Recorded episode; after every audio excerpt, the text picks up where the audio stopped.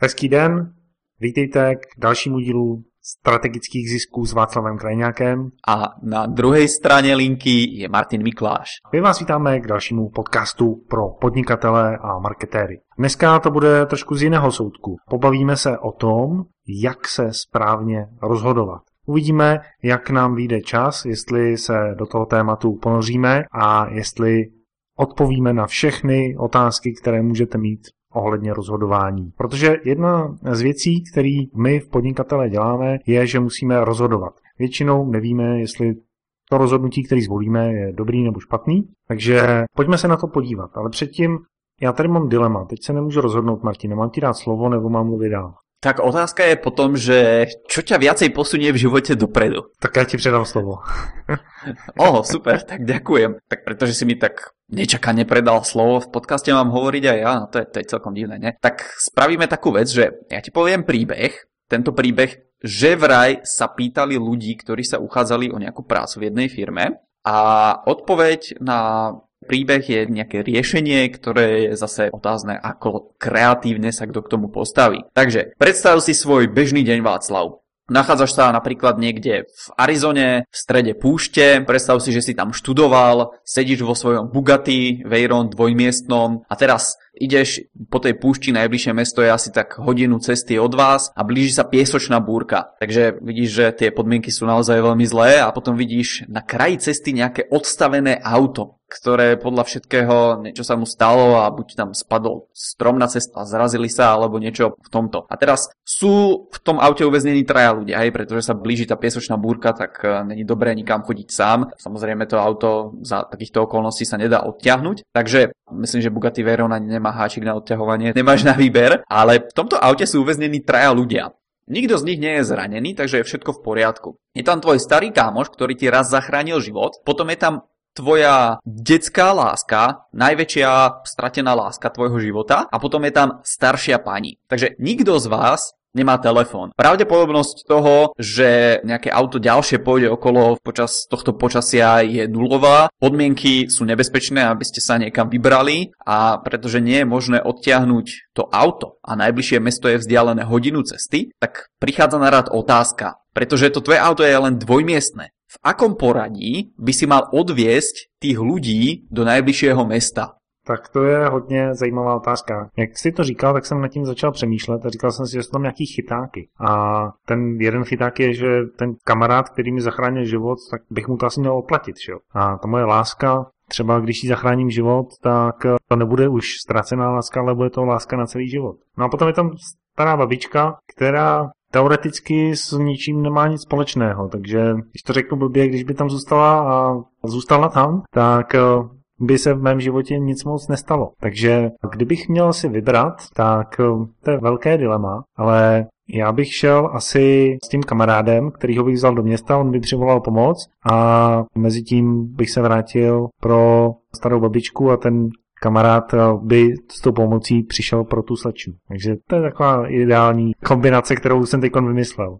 Dá sa to spraviť ešte jednoduchšie. A najkreatívnejšie riešenie, ktoré tí ľudia našli, a vyzerá byť akoby aj najviac vyvážené, takže toto je samozrejme pre HR manažérov alebo tých ľudí, čo príjmajú ďalších ľudí do firmy, že nie je tu samozrejme žiadna správna ani nesprávna odpoveď, je to na odhalenie toho, ako ten, kto sa uchádza o prácu, rozmýšľa, ale pretože tam máš kamaráta, ktorý ti zachránil život a v podstate mu naplno dôveruješ, tak najlepšie riešenie sa javí to, že mu dáš kľúčiky od auta, povieš nech starú pani zavezie do mesta a nech v podstate zalarmujú úrady alebo policiu alebo kohokoľvek, kto by vám mohol pomôcť v tomto počasí. No a zatiaľ sa ty s tvojou stratenou láskou môžete zahriať v aute.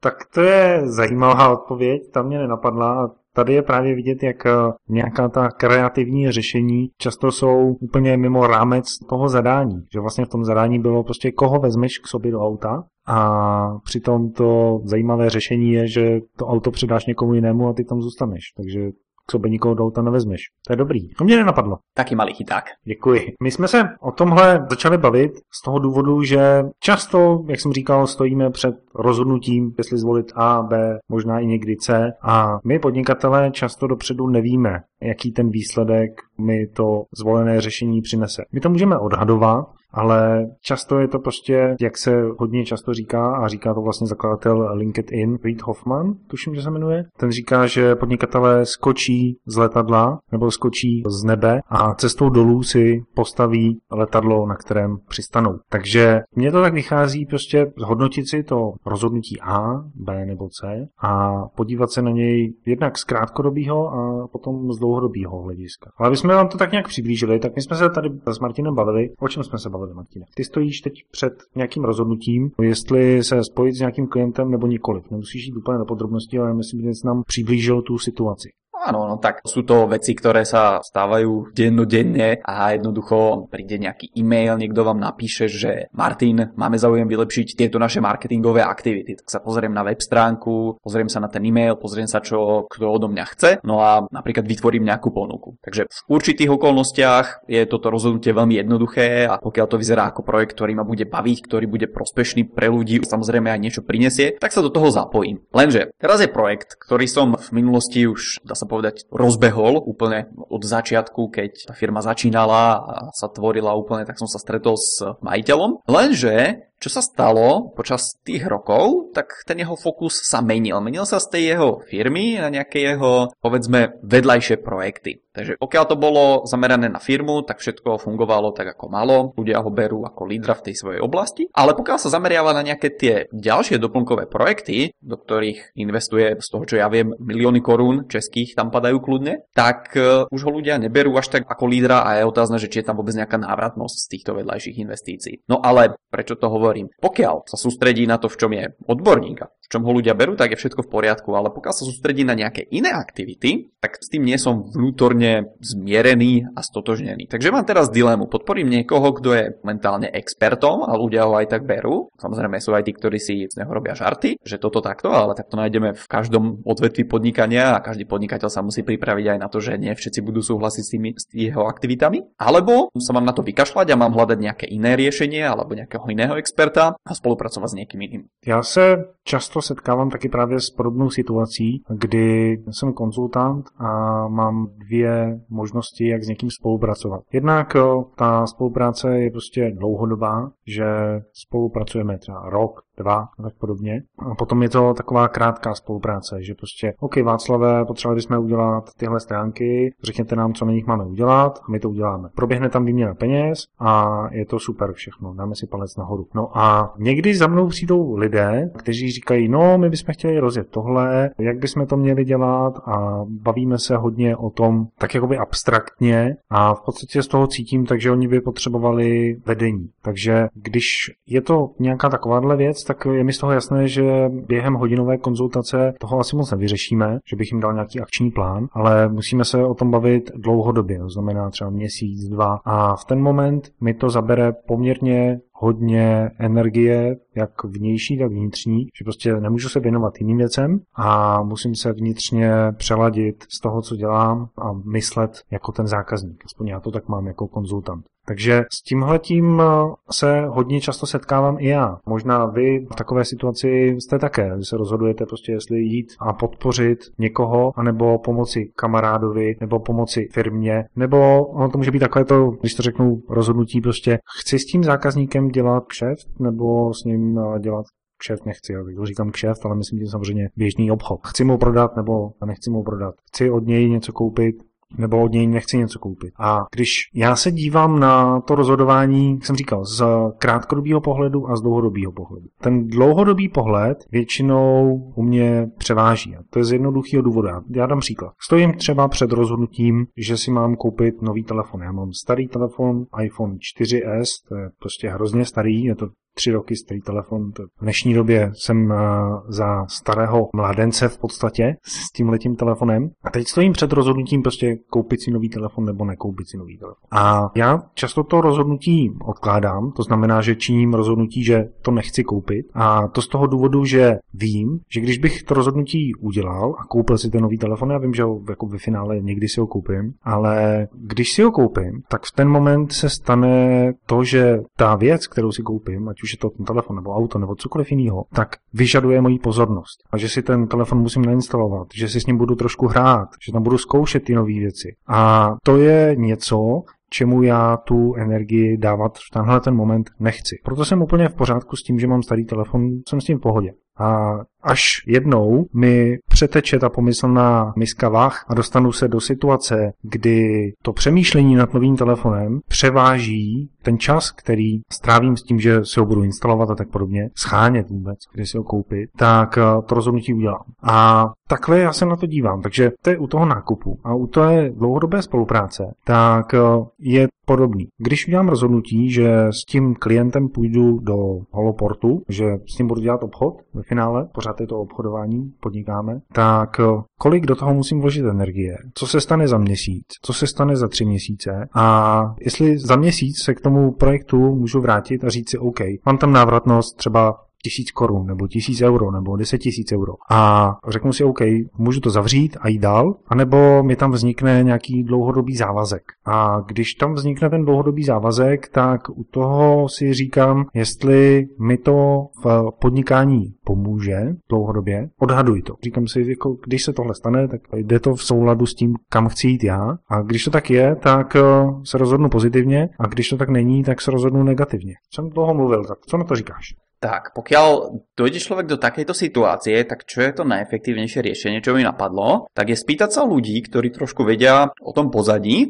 na ich názor. Prípadne, že či by do tej spolupráce išli oni, keby boli na mojom mieste. Takže najmä ľudia, ktorí majú napríklad rovnaké hodnoty, ako mám ja, ľudia, ktorí majú tiež možno nejaké svoje obchody, svoje biznis zámery, na ktorých sa dá spolupracovať v rovnakom čase, hej, Možno, že tam nebude tá návratnosť investície taká obrovská, ako by mohla byť u klienta, kde už spolupracujeme 7 rokov, ale aj u toho klienta, kde spolupracujeme napríklad 3 alebo 5 rokov, tak sa dá povedať, že OK, toto je projekt, ktorý vidím, že má budúcnosť a v takom stave, ako je, tak sa bude rozvíjať dlhodobo aj ďalej. A nemusí to mať napríklad nič spoločné s tým, čo robí ten prvý klient dokonca. Takže ty by si k sobě vzal nějaké poradce? Určite áno. Tak eh, možná na tebe mám takovou vychytrou otázku. No pojď. Co si myslíš, kdo je víc moudřejší? Moudrý člověk, kterému si lidé chodí pro radu, anebo ti lidé, kteří si k němu chodí pro radu? No, to je dobrá otázka. Já jsem to slyšel v jednom seriálu, který se jmenuje Teorie velkého třesku a ta odpověď je samozřejmě moudrý muž, protože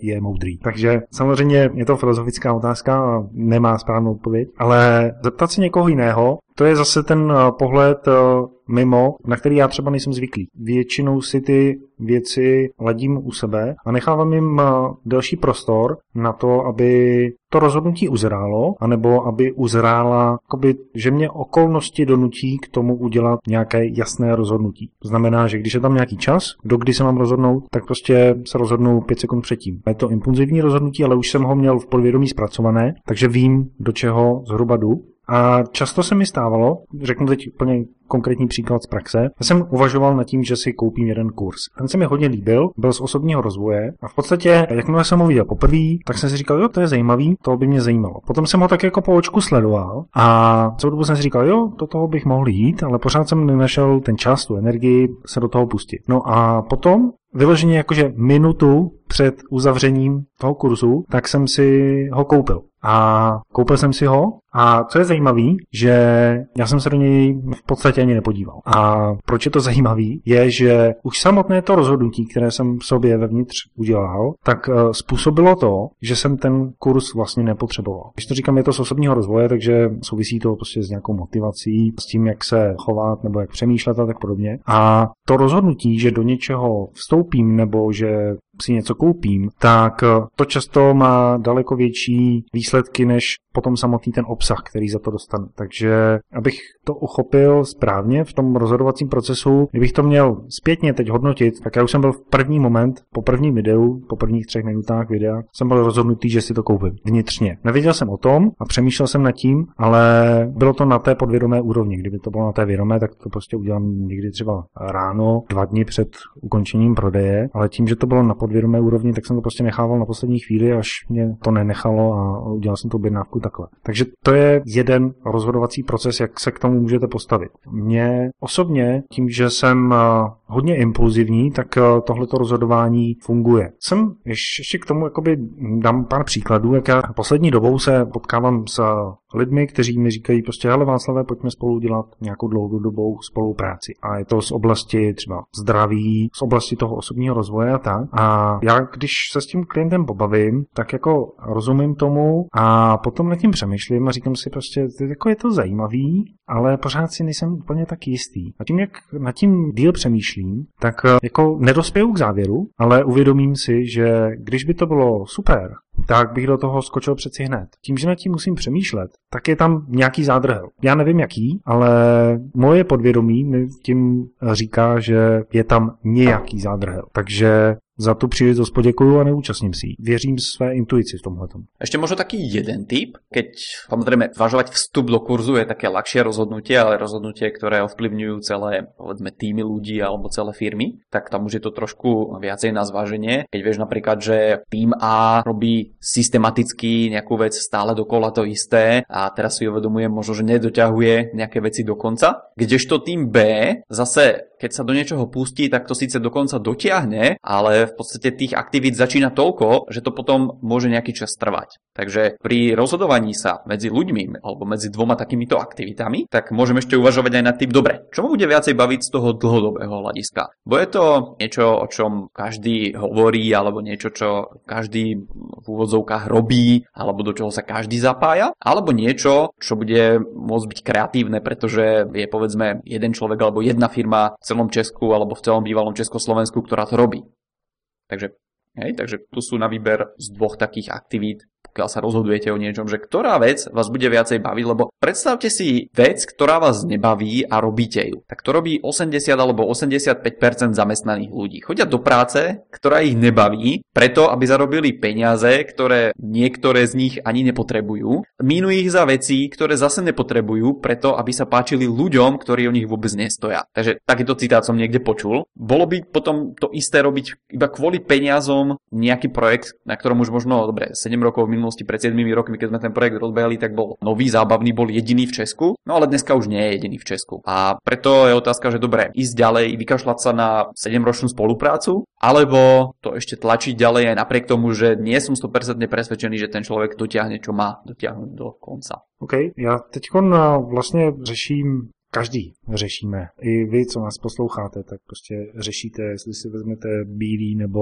černý střevíce. To je rozhodnutí, který vám teoreticky může změnit celý den, protože když si ty bílí zašpiníte od výkalů, tak potom celý den na to budete myslet a nebudete v pohodě. Když to, kdybyste měli ty černý, jak se to nestane. Samozřejmě lidé se těch rozhodnutí primárně bojí. Většina, 80% lidí, když to řeknu jakoby zahrnu to takhle, tak lidí nechce dělat rozhodnutí. A proto možná nechce a možná to neumí a nejsou na to nastavení. Jakože to souvisí potom s nějakou vnitřní pohodou. Ti lidé, kteří ty rozhodnutí dělat nechtějí, tak to jsou lidé, kteří se rádi nechají zaměstnat. A je to úplně v pořádku, protože v tom zaměstnání za ně rozhoduje někdo jiný. No a 20% lidí se nenechá zaměstnat a naopak chce dělat ta rozhodnutí. I když jsou často nepříjemná a někdy je oddalujeme, ale máme zodpovědnost za své životy tím, že můžeme dělat ty rozhodnutí. Když jste zaměstnanec, tak vám šéf řekne prostě, hele, potřebuji připravit e-mailovou kampaň, tak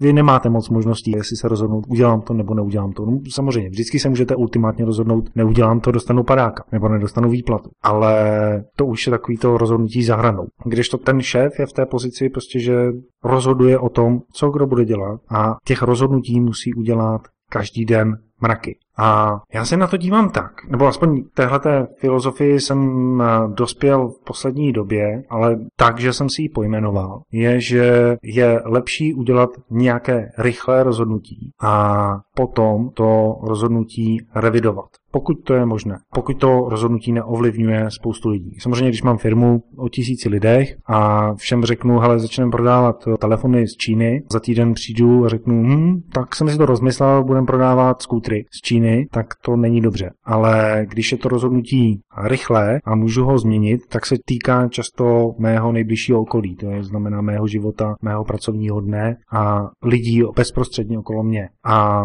to jsem si všimnul, že když to takhle dělám, tak často velmi rychle přijdu na to, že udělám třeba rozhodnutí ano, půjdu do té spolupráce. Jo? A za dvě hodiny potom, co to udělám, to rozhodnutí, jak se začnu škrábat na hlavě a řeknu, ty, to prostě jako rozhodl jsem se a není to úplně ono. Takže v ten moment si řeknu, OK, tím pádem jsem poznal, že cesta A není pro mě, takže volím cestu B. A to je krok, který většina lidí nedokáže uchopit že změním své rozhodnutí. A přitom je to jedna z nejjednodušších možností, které můžeme udělat, pokud se týkají samozřejmě nás. A ono to platí i v tom podnikání. Když to řeknu, teď jsem konzultoval s jedním klientem, ten mi říkal, já jsem se dostal do nepříjemné situace a já jsem se rozhodl, že půjdu do kšeftu, který mi má vydělat hodně peněz a dal jsem tam nějaký rozpočet a ten rozpočet se nám naplnil a vznikly tam situace, kdy já jsem ten rozpočet musel překročit, ale nekomunikoval jsem to s tím člověkem a bylo mi nedobře jakoby tu spolupráci ukončit, protože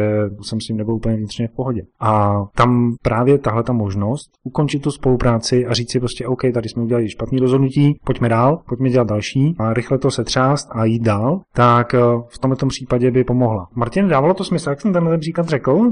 Dá sa povedať, že áno. Ešte čo ma napadlo, že ohľadne tých zmien, tých rozhodnutí, tak v podstate niekedy sa to tam podvedome vsúva, ale keď nad tým nerozmýšľame, tak možno spravíme zlé rozhodnutie a potom je dobré ho v budúcnosti opraviť. Vyskúšame si to naživo teraz na Václavovi. Poznáš toto Václav? Povedz biela, biela, biela. Biela, biela, biela. Čo pije krava? Bílé mléko. Áno, takže to je zlá odpoveď. Takže na základe konzistencie sa treba zamyslieť a i keď poviete trikrát biela a to rozhodnutie podľa konzistencie nasleduje, že by to malo byť niečo biele, tak nie. Krava pije vodu a dáva mlieko. Proč k tomuhle rozhodnutí dochází? Protože, nebo k tomu, co jsem teď řekl, že já jsem teď v nějakém stavu flow, to znamená, že jsem v nějakém mozkovém stavu, kdy moc nepřemýšlím a ty myšlenky jedou. Když jste v tomhle stavu, tak ta rozhodnutí, která děláte, se dají v úvozovkách snadno manipulovat. Takže to je jedna z věcí, o které bychom se třeba tak někdy mohli pobavit o tom, jak eh,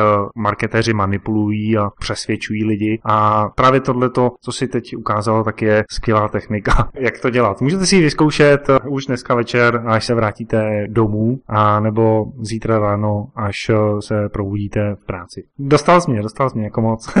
Pokiaľ by ste to skúšali na nejakých anglicky hovoriacich ľudí, tak to funguje takto. Say silk, silk, silk. On to zopakuje a vy sa ho spýtate. What does a cow drink? Zase na základe konzistencie on odpovie mliek, milk alebo mlieko po slovensky. Takže dobre, záverom čo dodať, takže to moje rozhodnutie sa už trošku rysuje, ale pretože mám 7 dní na to, aby som ho urobil, tak podľa Václavovej rady ho spravím za 5 minút 12. Je jasné, že to rozhodnutie ovplyvní tisíce ľudí, že či sa už rozhodnem tak alebo onak. Je to spolupráca, ktorá už tie posledné roky vyniesla obidvom stranám 6 čísla v korunách českých a pokiaľ sa rozhodnem pre možnosť B, tak to je tiež spolupráca, ktorá vyniesla možno menšie čísla, ale vyniesla už niečo za minulé roky. Takže to sú tie moje dve možnosti, na ktorými teraz uvažujem. A samozrejme tu ešte aj tretia úplne nový projekt rozbehnúť, takže a to teraz nebudeme riešiť. To je právě to kreativní řešení, jakože úplně od toho odstoupit a přijít s jinou myšlenkou, s jinou cestou a tak. Bylo to zábavné, moc to dneska nebylo o marketingu, i když Martin potom nám ukázal pěknou manipulační techniku, takže sdílejte tenhle ten podcast, vyzkoušejte si říkat mléko a já to řeknu tak, jak to je, pokud máte skvělý produkt, tak se nebojte manipulovat své okolí. Třeba to v nějakém dalším podcastu vysvětlím. Mějte se moc krásně a Martine, ja som ti skočil do řeči. Ja som iba chcel povedať, že pokiaľ sa vám tento podcast páčil, tak aspoň kliknite na to lajkovátko a mne to nedá ešte, ja vám doplním odkaz na jeden pekný obrázok z citátu, ktorý Václav povedal v tomto podcaste. Takže choďte na stránku strategické zisky SK alebo strategické zisky CZ, si aktuálny podcast, ktorý vysielame o motivácii. Pod ním nájdete odkaz a na ten kliknite, pozrite sa, lajkujte, zdieľajte, prípadne nám napíšte, čo vás zaujíma do budúcnosti. Úspešný týždeň prajem, do počutia.